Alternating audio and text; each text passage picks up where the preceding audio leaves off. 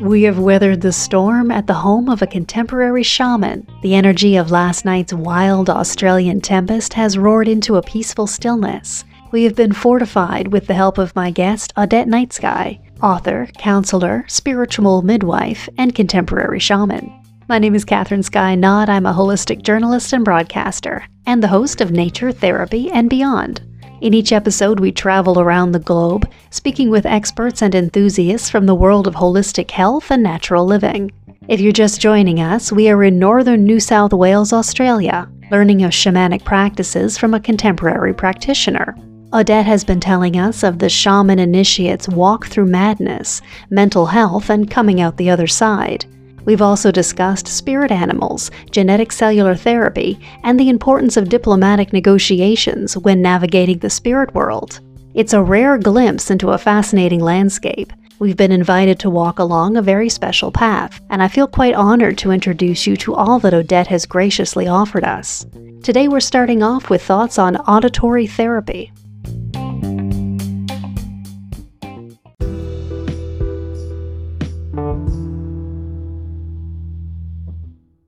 Where do you stand on sound therapy, solfeggio, binaural beats, that sort of thing? I think they're all good to play. I quite like them in the background of things, clear the energy of the room. Some sounds really can drive people mad, and other sounds can be really nourishing. Find the sound that's right for you. If you think about anxiety and depression, the fear is a very dense, low vibration. If you want to get out of the state of fear, is to raise your vibration. If you have children, rather than standing up and watching over your children, literally get down on the floor and let your child lead you in their imagination. Children are automatically in a better vibrationary state. Allowing your inner child to come forth with them, following in their imagination, shifts your frequency.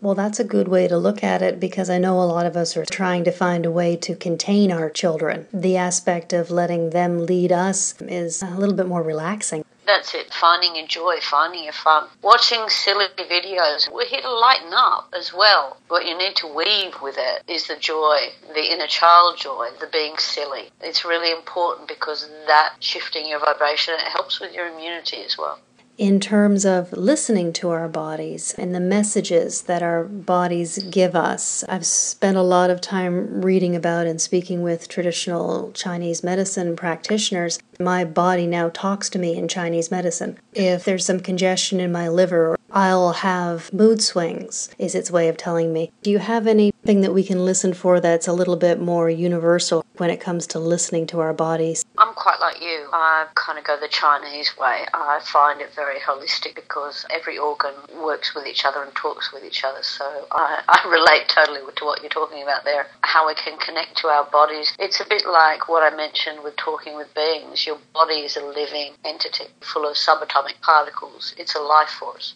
if you move into a state of meditation, which is a state of being receptive, you can actually ask your body what it needs. For a lot of people, it will say rest, but mostly the body can give you signals, but you actually have to stop to listen. There's a technique, it's a way of walking through your body and asking different parts to share its messages. And it's incredibly how informative it can be, where you're a bit out or what you could do that could help your body. Things you can do in your home and the videos to do that. The five animals Tai Chi, I think, is a really lovely one for people to do because it also embraces the shamanistic energy of an animal. It's a really nice way to connect with your body. Tai Chi and Qigong, the more you do those things, the more you can hear your body. But the first thing is you have to learn to receive, and that's the key. A lot of people ask a lot of questions of themselves, but don't know how to receive. Receiving means dropping back and allowing what comes in without you trying to pick it apart. Like people who ask the magic eight ball a question and they get an answer and then they think, oh, well, I'll just try again and see what the next answer is. In terms of listening to your intuition, I'm just as bad as anyone for asking a question. I get an instant answer and I didn't want to hear that, or maybe I just can't make any sense of it, so I disregard it and keep asking. Like in the early days when I used to play with tarot cards, I remember having the Brian Froud fairy cards. Some of those fairies are not the prettiest things in the world, not like Disney fairies. Some of them are quite creepy. and I get the creepiest card, right? And I go, oh, no, I don't want that one. tell, uh, tell me again. And I get the creepy card again. I go, what's this? I don't want that one. You know, I get it. It's like, what part of the creepy card are you not wanting to look at? It is a bit like that. I always say to the person, what's the first thing that comes? I can see the person has got something and they're going, oh no, I don't like that. Even if you don't understand it, what was that first thing? It's usually the first thing has some resonance with it. I had a bit of an ear irritation. I'm looking up, oh, this is what I should do because I'm not used to having an ear irritation. And I kept hearing in my head, coconut oil. And I'm thinking, ah, no, shh, shh, no, that won't do anything. you know, keep going. Tried all these other things which didn't work. And then, of course, coconut oil came again. And I was like, oh, get the coconut oil. and within two days, it was fine. So listening to that first moment, the body will send you messages. So you need to be in that receptive place and you will get something if you're patient. Good advice, and very reassuring to know that you do the same thing. classic, classic. I wanted to ask you about sweat lodges. Have you ever worked with them? I went on a vision quest. I found them wonderful. It was like walking into the womb of the mother. It's incredibly good. It connects you to the earth, really connects you to the mother nature vibration. I found them profound. I thought I wouldn't survive it because I thought the heat would be too much. I thought I wouldn't be able to cope, and uh, I was the last one out. It was really like you're you're in the womb of the mother. It's the best way I can explain it, and it's very nurturing, very cleansing. If you can find one that's facilitated by somebody who's of integrity I would recommend them. In terms of physiological benefits, it does wonders for the immune system and cardiovascular toning. But is it another form of connecting to the self? Um, you go into the womb, you clear your energy within the womb, and then you come out of the womb afresh. So it's more like a rebirthing experience. It's not traumatic as such. People can cry and be upset, of course, but it's more like a cleansing place. The sweat lodge I did, I did it before the Vision Quest, so it was like a, a cleansing. I went in pure into the Vision Quest space. Okay, so it was almost like a companion treatment so that you were fresh yeah. for the other teachings. Maybe, like you said, the self, it's sort of like you walk into it as yourself and you come out of it without yourself, ready to soul quest. I see. So it's a stripping of the ego intention or the habitual yes. ego? Yes, absolutely. So I have a question about the ego. Everyone talks about shedding the ego. There's certain merit to that, but isn't the ego something we need to balance with? I don't really have a problem with the ego at all. I think the problem is when it rules you. Ego is helps us to survive. It's a very needed quality, but as you said, when we get the balance between the ego for instance, when I'm talking to you, I have the witness inside of me that can hear me talking. Before I got to know how to see from the witness perspective, it was just me, me, me, me. But when you can blend the two, when you understand the difference between the two, and your negotiation between the two, the ego is very helpful. It's, I don't think it's a bad thing. Shamanism teaches you more to be in a soul mindset than an ego mindset, but it's not complete eradication of the ego when I get out of my own way to let spirit through. That's like putting the ego to the side. It's not getting rid of it so I can connect with the other parts of, of my being because we need the ego as part of our infrastructure in order to balance Absolutely. and to survive really. Absolutely. Like there's many many people who don't live inside their bodies who live from the head up which is like living from the ego up. We're here to be embodied and be able to fly out fly at will. On the detrimental side of the ego it's like accomplishments, power. If we just stay with that and only that, it's not very enriching. So it's like using the ego at the time it's needed, which is, you know, functional and practical and and helps us, you know, in all sorts of situations, but also imbibing the other parts of our holistic being, not just the ego part. We put a lot of pressure on ourselves meditation, for instance, the little voice that won't shut up, or, or the ego, or telling them how silly this is, mm. that sort of thing. And it creates a lot of stress when you feel like you have to fight that little voice. But it's maybe not about fighting the voice so much as just, as you say, being a witness to it. Yeah, and like in my life, I've done 11 today silent meditations. 11 was my end. You know, Spirit said, okay, you're done now. So in those meditations, it was eight hours a day and it was pretty hard. But the great gift of it was you didn't fight anything. You just observed it. Like they say, observe the cloud going by. Believe me, being silent for 10 days was not a problem because my mind would not shut up. Yeah, it was just talking commercials, horrible jingles in my head. oh goodness me. And that's where I learned the witness after the Vipassana technique. I could just watch it and not get caught up with it. You know, I would see it like a movie going back and forth like a mad woman, but I wasn't in it. I was watching it. And that was the big difference. At one point, I was in a Buddha cell, which is basically the size of a toilet, and it's all black in there, and it's meant to deepen your practice. And I was being driven mad by my mind. Yeah, I couldn't get any peace at all. And then I heard at the peak of that, I thought my skull cracked inside. I heard this audible crack. Everything went quiet. And it didn't last forever, but after that rambling on that I kept watching of my ego was so decreased and it's never come back in that same busy fashion ever again. It still comes back, of course, it's there, but it doesn't get in my way anymore. So it's your relationship to the ego that is the issue and how you can be a witness to it and know when it's helpful and when it's not. I think if I heard that crack, I would instantly think, oh, I've had a stroke. I thought my brain had just snapped because I couldn't take it anymore. But I tell you what, it felt great afterwards. I'm sure it does, like going to the chiropractor. exactly. It's like, oh, oh, it's so much better. Thank you so much. Do you have any sort of general advice for interpreting dreams? I do have a bit of a general advice. I think a lot of people get caught up in the dream story, like what happened in the dream. They were being chased by a monster, whatever the story is. And I'm a little bit Jungian in the way I look at dreams, because mm. Jung looks at symbols. What was happening for you emotionally in the dream? That seems to be always the key point. So, two people can have the same dream. They're going off a cliff on a boat. One person in the dream is absolutely terrified the other person, they go, oh, that's cool. I'll just go with the flow and maybe I'll fly. It's your attitude in the dream that I think is the most important. What was your response? Work with your feelings in the dream.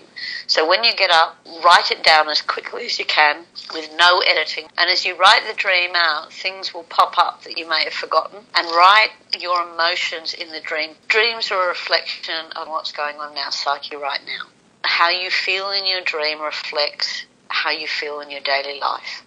Hmm. And what about visitations or experiences with maybe loved ones who have passed away? If they make an appearance in your dream, do you take that as a family member has actually come to visit you, or do you look at that more symbolically? Personally, when my loved ones who have passed over come in, usually I can feel them on a physical level in the dream. It's not just an imagery thing. I sense them, like how they feel or how they make me feel.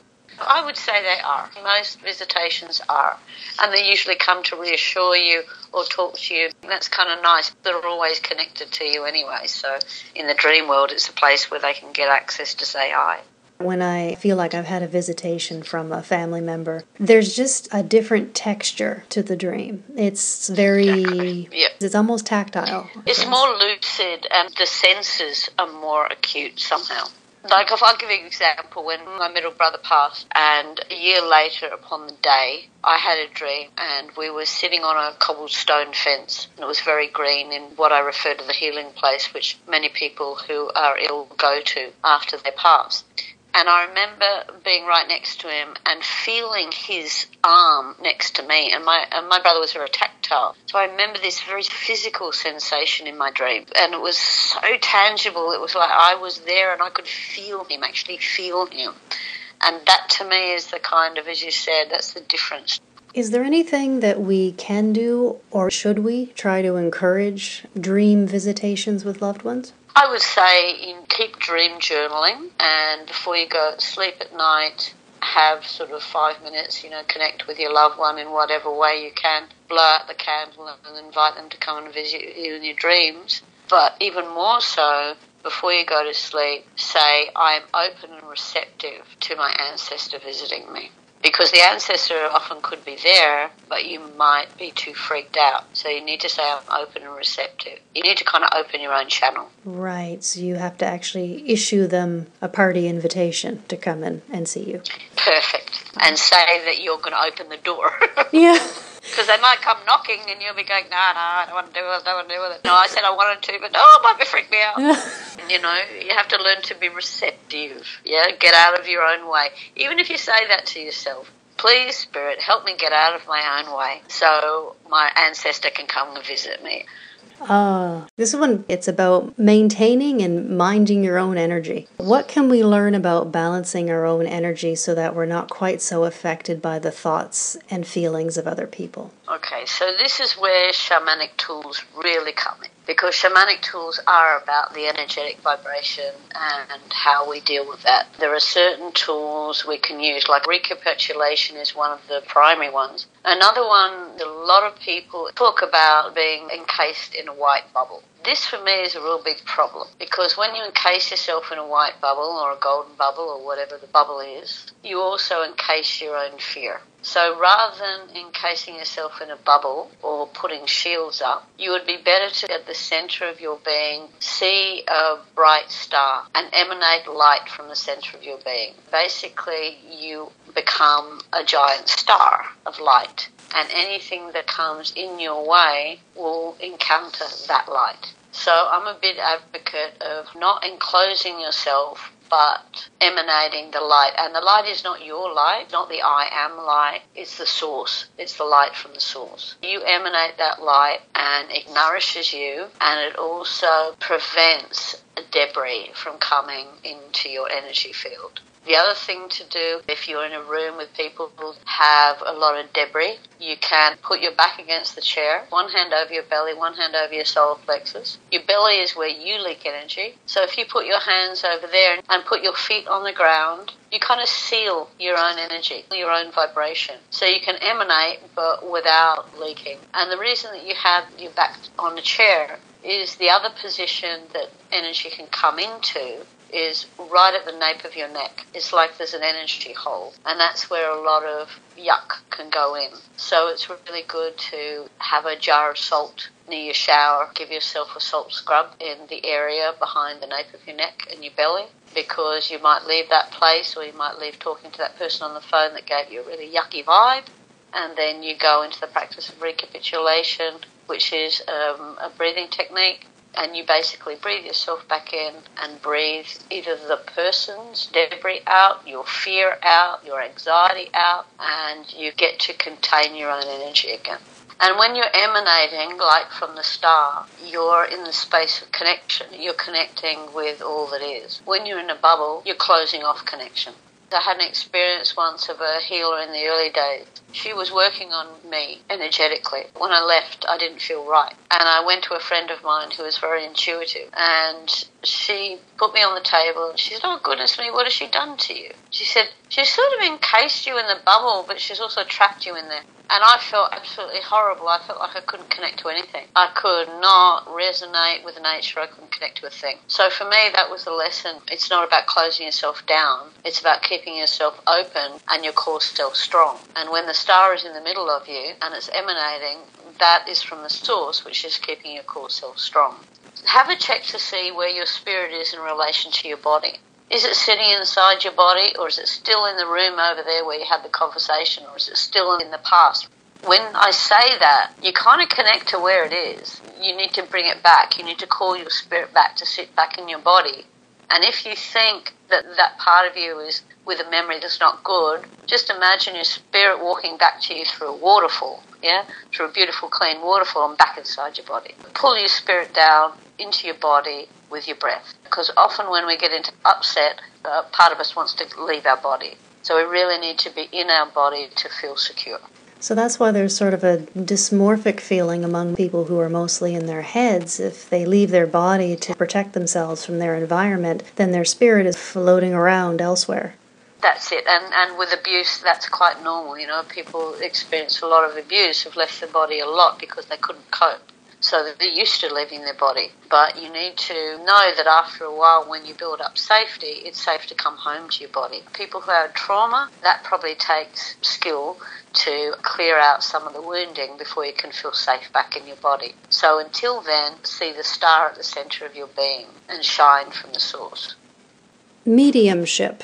Do you work with channeling for people as a form of therapy in terms of contacting perhaps spirit guides or departed loved ones? Yeah, I, I do have that direct channel, but I do not get taken over by anything. I didn't want to move out of my body so another being could take place inside my earth suit. I wasn't into that. Maybe because I still wanted a relative ounce of control. And because I'm curious, I want to know what's going on. so there's an ability to just move to the side. I find that a good balance for me because to be a full channel, it can be very exhausting to your physical body. If you notice those that are full channels are quite stocky people, they're quite strong bodied people. I'm more the pixie people. but I do, you know, I do hear the dead you know, get visitations for people. Yeah, I find it quite enjoyable. It's just like you do with anybody. You still can chat, you can still find out information. It's just the things come differently. You might get pictures or things you have to kind of work out a little bit, not as maybe clear. But then again, humans aren't that clear. Humans can send very mixed messages as well. So, do you find that these experiences are therapeutic for the people that you work with to receive this information? Incredibly, yeah. I, I mean, I think that's probably on the wound healing stuff, that's really relevant. But I do think people respond so well to the reading side of it, how to work with their grief. And I think it's very profound that they know that there's a whole multidimensional world out there. And I think it brings comfort to people that their loved ones are okay and that they are still in communication with them if they want to be, which can be very reassuring to some people. A lot of people who have grief over having lost there's such um, finality to it. A lot of times it's very abrupt, and even if it's not, it's still very painful. Would you say that the grief sometimes gets in the way of them being able to communicate? Absolutely, and that's natural. Grief is the ones that are left behind, about how you adjust, how you accept the pain. I always find the time between when the person dies and the funeral the most difficult time energetically. It's a bit like that transition time.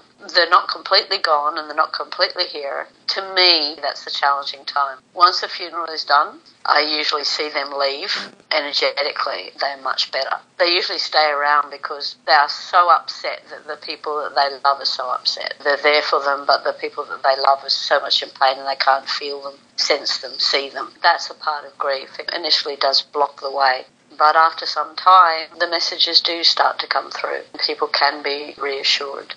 I was having a conversation with someone about a mutual friend who had passed away, and we were both saying that it doesn't feel like she's gone. We don't think of her as having died because, in our own ways, which are different, we still feel that she's around or that we still have a connection. We don't feel that pain because we don't feel like she's lost to us. It reminds me there's um, an Italian word, attraversiamo, and it literally means to cross the street. To me, that's how I think of someone who who's passed away. They're just on the other side of the street. They're not exactly. with me, but they're parallel. They're in existence, just not in the same way. I think the real pain is the loss of the physical. That is where the agony lies, that you can't touch them. Mm-hmm. When you contact them in spirit, okay, you still miss the physical, of course you do, but you can feel them, you can resonate with them.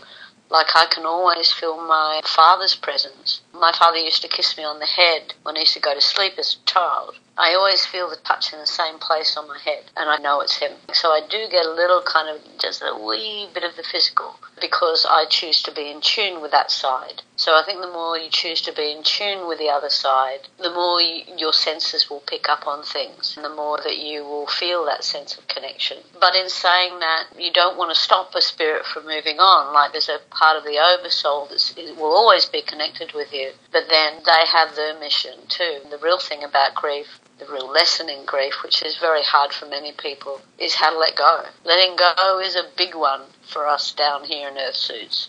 It's the most difficult thing that we can confront. Do you have any suggestions for somebody who's trying to begin the process of letting go? I have clients that regret things that they should have said to them before they died. And I say, well, write them a letter.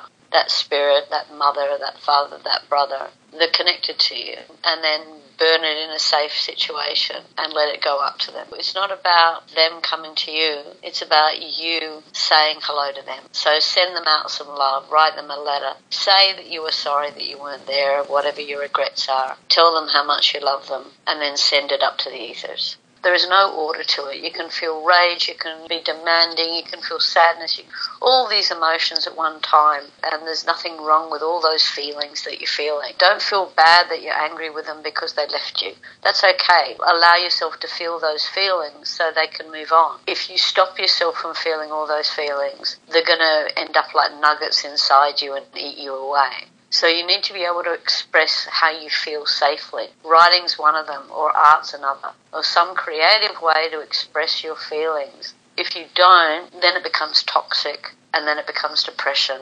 The self hatred will kick in. The person that you love that left doesn't want you to be in that state. So do it for them, if not for you, so they can see you moving on with your life. But the hmm. process of grief, it takes a little bit of time, and it's okay but just don't let it fester and become your life. You're not serving anyone, least of all the person who passed. So, the act of trying to release, to express through creative means is just as much doing yourself a service as it is the loved one who is gone. Absolutely. Because grief is a very me experience. You kind of need a vehicle to release it, and all creative ways can do that. I've taken people to visit their loved ones in spirit in a state of sanctuary, but that's happened after the acute grief has passed. Because before that, people just turn into a mess and they can't receive anything. Um, Mercury retrograde. What is this? We talk a lot about it in terms of, oh no, everything is going to go wrong now because it's Mercury retrograde. and then when it's over, it's like, okay, everything's your fault again. That sort of mentality.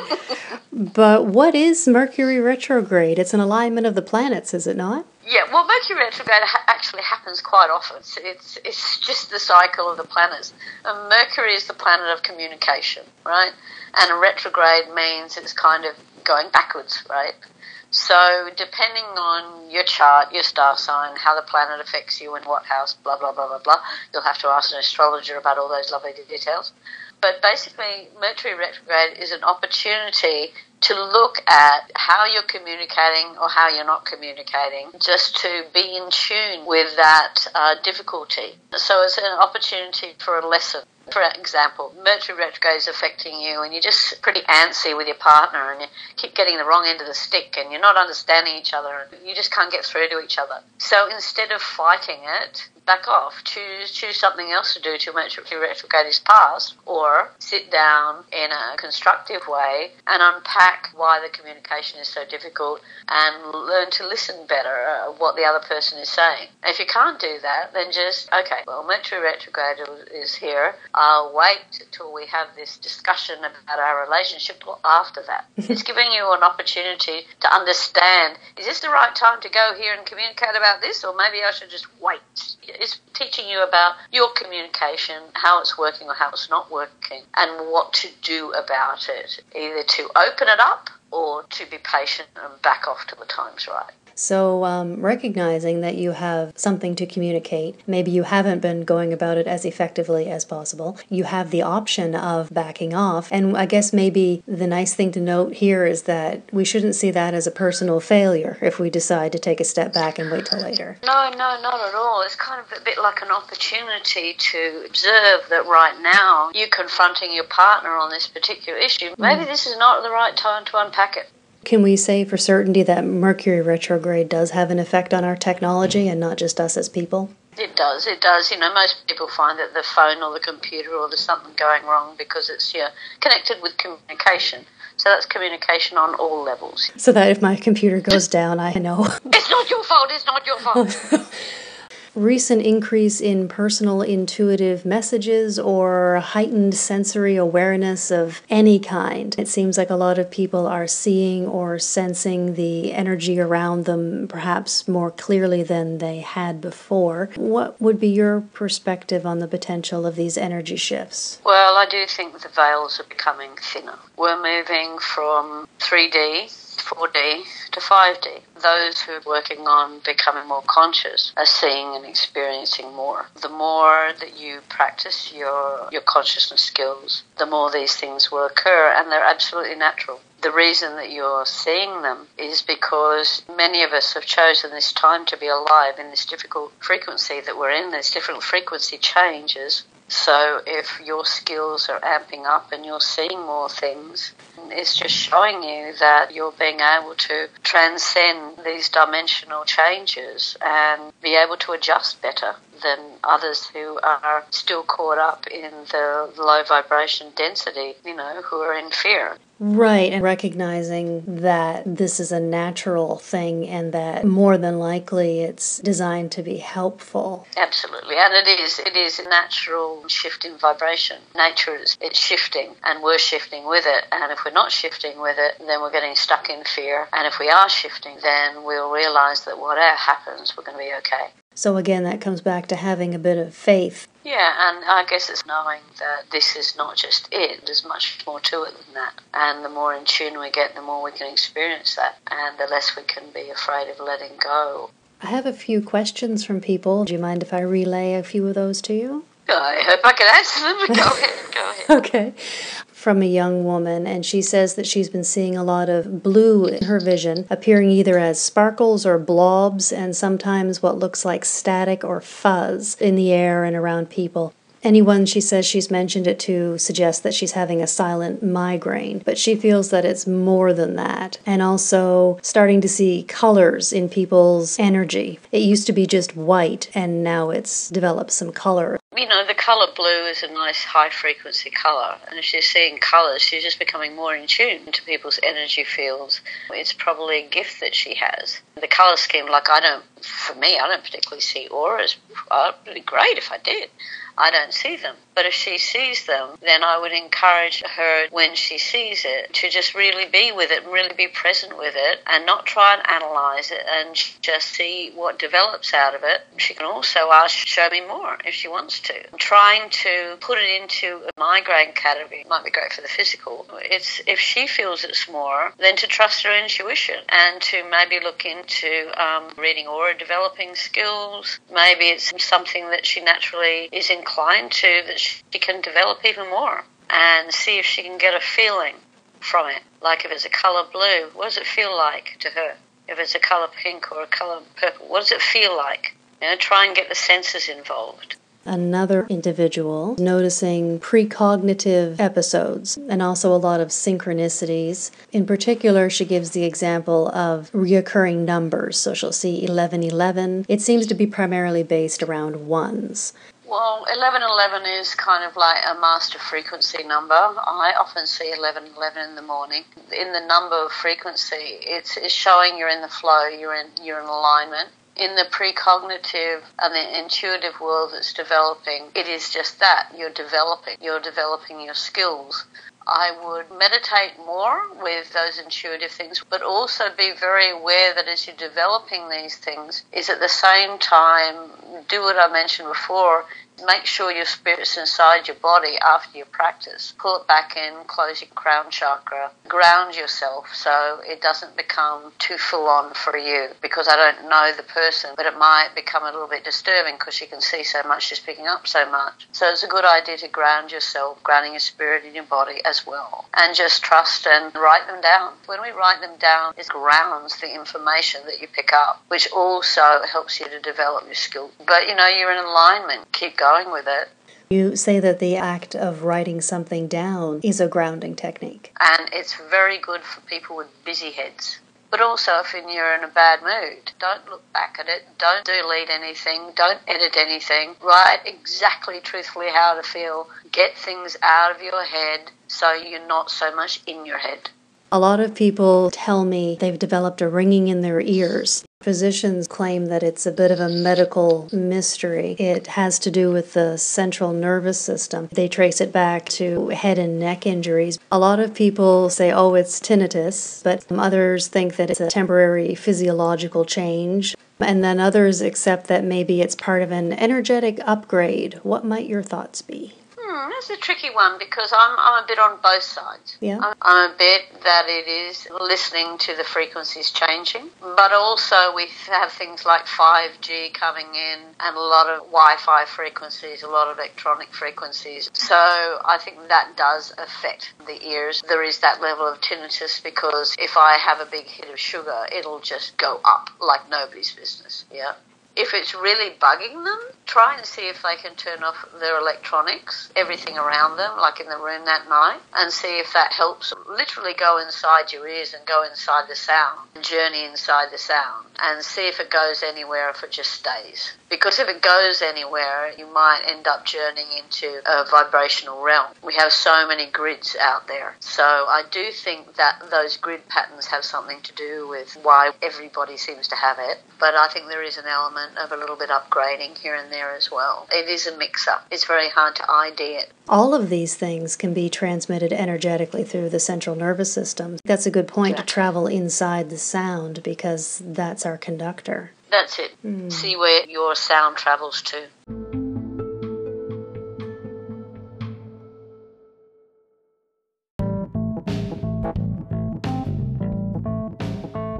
When you traverse the texture of reality in this manner, the concept of terms like possible or impossible become a bit of an illusion. I believe we're all capable of tremendous transformation when we follow our heart's guidance. I want to offer a deep thank you to Odette Night Sky for speaking with me and offering such pivotal glimpses into the potential of shamanic healing. Odette is the author of several books on shamanism and its applications to our daily life, profoundly enlightening and valuable information for anyone delving into their personal landscape or navigating within their own psyche. In the episode notes, I've given you some links to her published works and contact information. On the next episode of NT&B, we are catching a flight to Scotland, speaking with a geomancer and dowser. He has spent a lifetime tracking the lines of Earth energy and offers great insight into our energetic relationship with our environment. See you then.